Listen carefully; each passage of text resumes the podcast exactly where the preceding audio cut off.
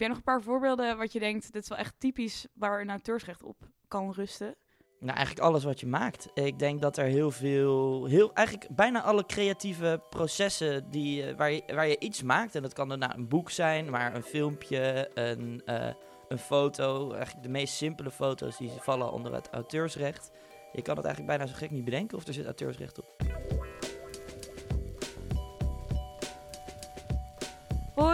leuk dat je luistert naar deze speciale podcast van Clinic. Ik ben Anne en ik ga het vandaag samen met Max hebben over auteursrecht. Omdat wij merken binnen Clinic dat we ontzettend veel vragen hierover krijgen en daar willen wij meer duidelijkheid over geven. Maar voordat ik verder ga uitwijken over auteursrecht, eerst iets meer informatie over wat is Clinic nou en wat doen wij. Max, wil jij iets meer uitweiden over wat Clinic doet en wat wij nou precies ja, kunnen betekenen voor mensen? Ja, zeker. Um, nou, Clinic is eigenlijk een groep van 12 masterstudenten, uh, allemaal uh, rechtenstudenten. En wij uh, geven juridisch advies, gratis juridisch advies aan particulieren. En dat doen we eigenlijk wekelijks door middel van aanvragen. Dat zijn dan concrete vragen die binnenkomen bij ons. En nou, die krijgen we binnen, zoeken we uit, dat bespreken we met een advocaat en daarop geven we dan telefonische terugkoppeling. Maar daarnaast uh, begeleiden we ook eens in het jaar een aantal start-ups. Dus dan uh, zes start-ups kunnen zich aanmelden bij ons. Uh, die hebben dan wat uitgebreidere vragen over nou, iets binnen het informatierechtelijk domein. En wij gaan daar vervolgens mee aan de slag en schrijven daar dan een schriftelijk advies voor. dat ook weer wordt gecheckt door advocaten. Oké, okay, klinkt heel interessant allemaal. En omdat ik het dus specifiek deze podcast over auteursrecht wil hebben, wil je kort uitleggen wat nou precies het auteursrecht is? Auteursrecht beschermt eigenlijk het recht van de maker. Van iemand die een creatieve arbeid verricht en uh, daar volgens een bescherming voor terugkrijgt. Oké, en wat houdt dan precies een creatieve maker in? Is de maker dan uiteindelijk degene die het auteursrecht heeft? Ja, nou in principe wel. Het is een uh, hele lage drempel. Dus uh, nou ja, als jij een kindertekening ziet, dan is de kans groot dat die al auteursrechtelijk beschermd is. Maar het kan ook gaan om een muziekstuk, een boek, een filmpje, een foto, noem het eigenlijk maar op. En uh, in principe is inderdaad het recht voor de maker. Uh, en daar zijn een aantal uitzonderingen op, zoals wanneer je dat uh, voor je werkgever maakt. Maar verder is het inderdaad altijd degene die dat maakt, die ook het auteursrecht heeft. Oké, okay, dus er zijn, zoals je al aankaart, een aantal uitzonderingen. Het eerste wat je noemde was een werkgever. Kan je daar iets meer over uitweiden hoe dat dan in elkaar zit? Ja, kijk, um, sommige dingen doe je natuurlijk uit jezelf. bijvoorbeeld als jij denkt, ik ga een lied schrijven. Um, maar als jouw baan is uh, om voor iemand anders een lied te schrijven, dan is het idee geweest daarachter uh, dat het dan uh, redelijk is als iemand anders jou betaalt om dat lied te schrijven, dat dan ook het auteursrecht aan degene komt die, ja, voor wie jij werkt. Dus op die manier kon het auteursrecht in dat geval niet aan degene toe die het daadwerkelijk heeft gemaakt, maar aan degene die daarvoor betaalt eigenlijk. Oké, en dan even terugkoppelen naar echt de maker van het werk. Hoe krijg je dan zo'n auteursrecht? Want in veel gevallen zie je bijvoorbeeld een C'tje bij een werk staan. Is dat nodig om ergens een auteursrecht op te krijgen? Nee, nee, dat is eigenlijk een Amerikaanse uitvinding, dat C'tje. Uh, het is wel leuk dat je dat aanhaalt. Uh, maar in Nederland is dat helemaal uh, overbodig. Heeft eigenlijk geen meerwaarde. Ik zie dat ook vaak inderdaad voorbij komen. Maar het auteursrecht ontstaat van rechtswegen, zoals we dat dan noemen. daar hoef je verder niks voor te doen. Dus op het moment dat jij die tekening maakt, dat je dat liedje maakt of dat je dat boek schrijft, dan heb je al het auteursrecht. En uh, daar zit verder geen vereiste van registratie aan vast. Oké, dat is altijd wel goed om te weten. Dus je hoeft nergens voor inschrijven. Een C'tje bij een stuk te doen is totaal overbodig, dus volgens Nederlands recht.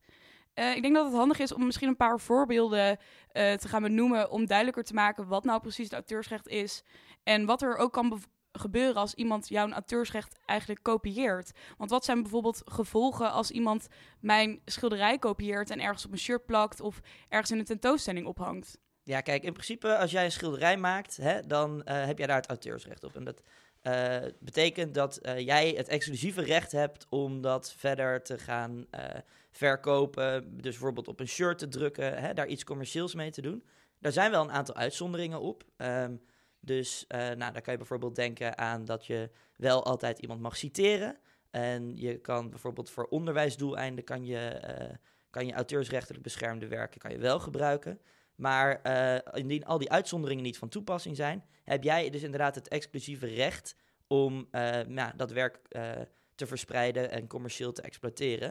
Op het moment dat iemand anders dat vervolgens in plaats van jou doet, dan kan je daar actie tegen ondernemen en mogelijke schadevergoeding vragen. En dus voor de duidelijkheid, als ik een schilderij maak, het exclusieve recht betekent dan dat ik het mag verkopen, ergens mag ophangen en dat niet zomaar iemand anders daar iets mee mag gaan doen. Nee, tenzij jij toestemming geeft. Ja, dus toestemming is hier wel echt een heel belangrijk onderdeel in. Ja, nee, ja, kijk, ik kan me heel goed voorstellen dat als jij een schilderij maakt en dat dat jouw business is, dat je dan uh, nou, niet per se zin hebt om daar een heel businessmodel omheen te brengen. Uh, dat kan je beter dan uitbesteden en dan kan je focussen op andere schilderijen. Dus dat mag natuurlijk wel, maar dan wel altijd met jouw medewerking. Stel je voor, ik vind mijn schilderij erg mooi, maar ik vind het ook oké als jij mijn schilderij dus gebruikt. Dat jij vraagt dat aan mij en ik geef toestemming. Hoe werkt dat precies? Hoef ik dan enkel ja te zeggen? Moet dit zwart op wit staan?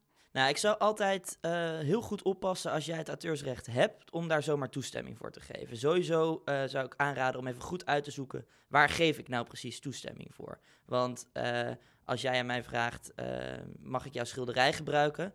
En ik zeg heel kort ja, dan weet ik eigenlijk niet waar ik ja tegen zeg. Dus dat kan dan zijn om één keer op je Instagram-pagina te plaatsen. Maar het kan ook zomaar zijn dat dat uh, ineens een miljoenenbusiness wordt. En daar heb je dan misschien op dat moment niet ja tegen gezegd. Althans, dat was niet je bedoeling. Um, in principe, uh, heel sec gezien, is het voldoende om uh, een simpele ja te hebben. En dat is, wordt wel vervolgens in het bewijzen wordt dat wel lastig. Dus wat ik altijd zou aanraden is om even goed door te vragen... waar zeg ik nou precies ja tegen... En uh, dat ook zwart op wit te zetten, zodat je achteraf duidelijk hebt waar jij ja tegen hebt gezegd. En dat er ook niet vervolgens uh, verder uitgepakt kan worden dan waar jij die toestemming voor hebt gegeven. En stel je voor, ik geef jou enkel toestemming om mijn prachtige schilderij in een uh, tentoonstelling weer te geven, maar niet om het op Instagram te plaatsen. Maar stel je doet het wel, wat kan ik dan doen om dat tegen te houden of vervolgstappen ondernemen? Kijk, op het moment dat jij uh, hebt aangegeven dat je toestemming hebt gegeven voor die tentoonstelling, uh, maar niks daarbuiten, doet iemand dan toch, dat is dan een inbreuk op jouw auteursrecht. Dus um, nou, dan kan je daar weer een actie tegen ondernemen. En dan uh, kan je nou, in eerste instantie zorgen dat dat gestopt wordt, dat het van die Instagram-pagina afgehaald wordt.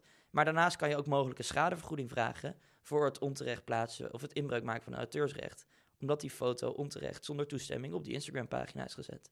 Oké, duidelijk. Dus het is wel aan te raden om dit zwart-wit te zetten. Want ik kan me voorstellen als ik enkel ja zeg tegen jou door mijn schilderij te gebruiken, dat het niet duidelijk is waarvoor jij het schilderij gaat gebruiken en ik het oké vind dat je het gebruikt. Ja, kijk, wij zijn uh, juristen, dus dan is het altijd handig om het zwart op wit te zetten. Dat is uh, een van de stokpaardjes die we altijd hebben.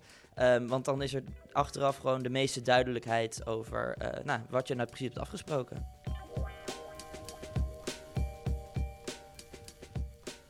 Goed, we hebben net in het algemeen gehad over het auteursrecht. Maar laten we nou eens in een zaak duiken om het wat interessanter te maken. Dit is het nummer van Robin Thicke en Pharrell Williams, Blurred Lines. Echt een gigantische hit in 2013. Maar welk juridisch probleem kwam je nou eigenlijk bij kijken, Bax? Ja, nee, het was inderdaad een hele grote hit. En uh, je zou zeggen, leuk nummer, niks aan de hand. Maar al snel kwamen er een aantal mensen achter dat het wel heel erg leek op dit nummer.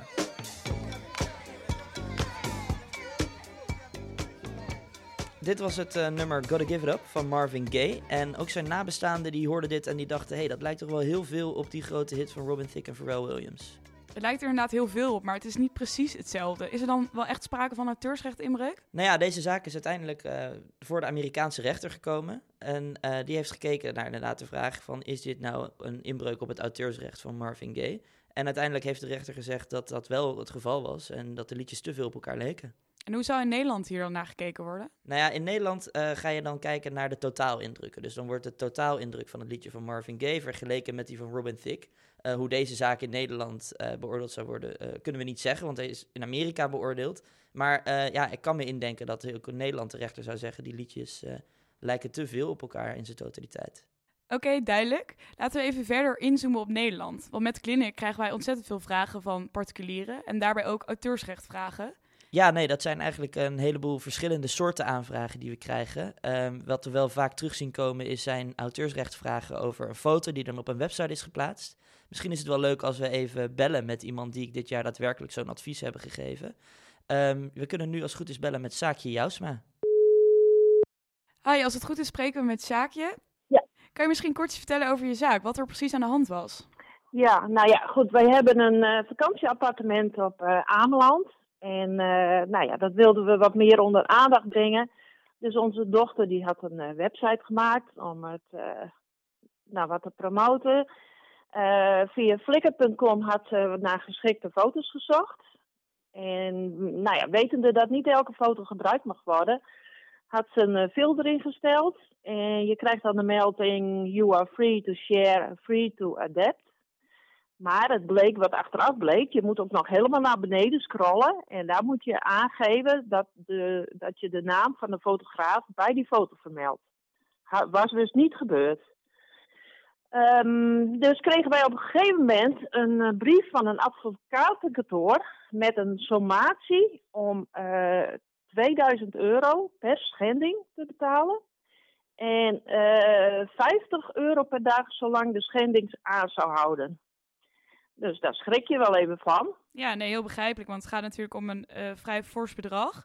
En hoe is het toen verder ja, afgelopen? We hebben toen, toen meteen de foto van de website gehaald en het advocatenkantoor gemaild en uitgelegd dat we hobbymatig bezig zijn en uh, nou, dat de, de website eigenlijk nog niet eens goed in de lucht was. En toen kregen wij als reactie hierop een, een nieuw schikkingsvoorstel. Dat was een bedrag van 450 euro. Dus dat vonden wij nog een uh, fors bedrag. Toen heb ik gewoon contact opgenomen met het juridisch loket. En deze verwezen mij naar Clinic. En zo ben ik in contact gekomen met Max. Uh, Max die uh, heeft alle gegevens in de, de brievenwisseling en zo van ontvangen. En die heeft mij vervolgens een tarievenlijst van foto anoniem doorgestuurd. Een link daarvan. Mm En hieruit bleek dus inderdaad dat die 450 euro nog veel te hoog was. Ja, precies. En wat heeft Max toen vervolgens als advies aan u gegeven? Ja, nou, toen heb ik dus weer telefonisch contact gehad met Max. En hij adviseerde mij om het boetebedrag. En ik meende dat dat iets van 75 euro uh, was. Plus een onkostenvergoeding uh, over te maken. En Max uh, vertelde van, nou, volgens mij hoor je er dan niks meer van. En dat blijkt ook juist te zijn. We hebben uh, besloten 125 euro over te maken. En we hebben dus van dat advocatenkantoor helemaal niks meer gehoord. Nou, dat is in elk geval een positieve wending nog aan het verhaal. Heeft u misschien ook een, een tip voor mensen die. Uh, ja, een tip voor mensen. Stel je voor, ze willen ook ergens een foto plaatsen. Ik zou uh, als tip willen meegeven: heel erg oppassen met foto's te gebruiken van het internet. Dat heeft u wel de harde weg uh, geleerd met zo'n boete. Dat is wel wat wij ervan hebben uh, geleerd. En uh, wij waren heel erg blij met het advies van Clinic. Want nou ja, je, je, wordt toch wel wat nerveus van al die hoge bedragen. En nou voel je je gehoord. En nou ja, hier konden we mee leven om zo'n boetebedrag over te maken. En ik denk als we dat advies niet hadden gehad, dat we misschien toch wel voor die 450 euro waren gegaan om over te maken omdat je toch de, geen problemen wilt krijgen, zeg maar. Nee, ja, heel begrijpelijk. Uh, heel erg bedankt voor je tijd en voor ook deze ontzettend goede tip. Hier kunnen we zeker wat mee. Goed zo, graag gedaan. Ja, dank u wel. Tot ziens. Dank u, dag. Dat was Zaakje Jousma. Interessante zaak, Max. Was het een bijzondere zaak voor Clinic of zien jullie dit vaker? Nou, helaas zien we dit soort vergelijkbare zaken wel uh, veel vaker. We krijgen vaak particulieren die uh, bij ons aankloppen omdat ze een brief van een advocaat op de, op de deurmat hebben gekregen. Waarin vaak hele hoge bedragen worden gevraagd. Dus we hoorden net ook al eventjes uh, van Zaakje. Dan gaat het soms om meerdere duizenden euro's. En nou, daar kunnen we als kliniek natuurlijk wel heel goed advies bij geven. Um, ik zou echt willen aanraden om heel erg op te passen, inderdaad, wat Zaakje ook al zei, met het plaatsen van foto's op websites. En mocht je dan uiteindelijk toch in zo'n situatie terechtkomen, om dan niet zomaar een heel hoog bedrag te betalen, maar even goed uit te zoeken hoe dat gaat. En uh, de tarievenlijsten van Stichting Foto Anoniem, die uh, zijn daar denk ik bij een heel goed hulpmiddel. Oké, klinkt goed. Kan je misschien nog even kort samenvatten wat nou precies belangrijk is bij het auteursrecht? Waar moet je aan denken? Wanneer je iets gebruikt dat van iemand anders is, of dat nou een foto, een filmpje of een geluidsfragment is, daar kan je er eigenlijk van uitgaan dat er auteursrecht op zit. Pas daar dan dus heel goed mee op. Aan de andere kant is het ook zo dat wanneer jij zelf iets gecreëerd hebt, dat je daar ook gewoon een auteursrecht op hebt en dat anderen daar niet zomaar mee aan de haal mogen gaan. Oké, duidelijk. Mocht je nou luisteren en denken, ik heb ook een vraag over het auteursrecht, check dan vooral onze website www.clinic.nl en dien een aanvraag in. Ik ben Anne, bedankt voor het luisteren naar deze podcast. Ook bedankt aan Max en Saakje voor hun medewerking. Speciaal wil ik ook graag Koos en Frank bedanken van Mike for Media, die het mogelijk hebben gemaakt dat we deze podcast konden maken. Joejoe. Houdoe. nee, alsjeblieft. Dit gaan we er niet in doen. Bedankt.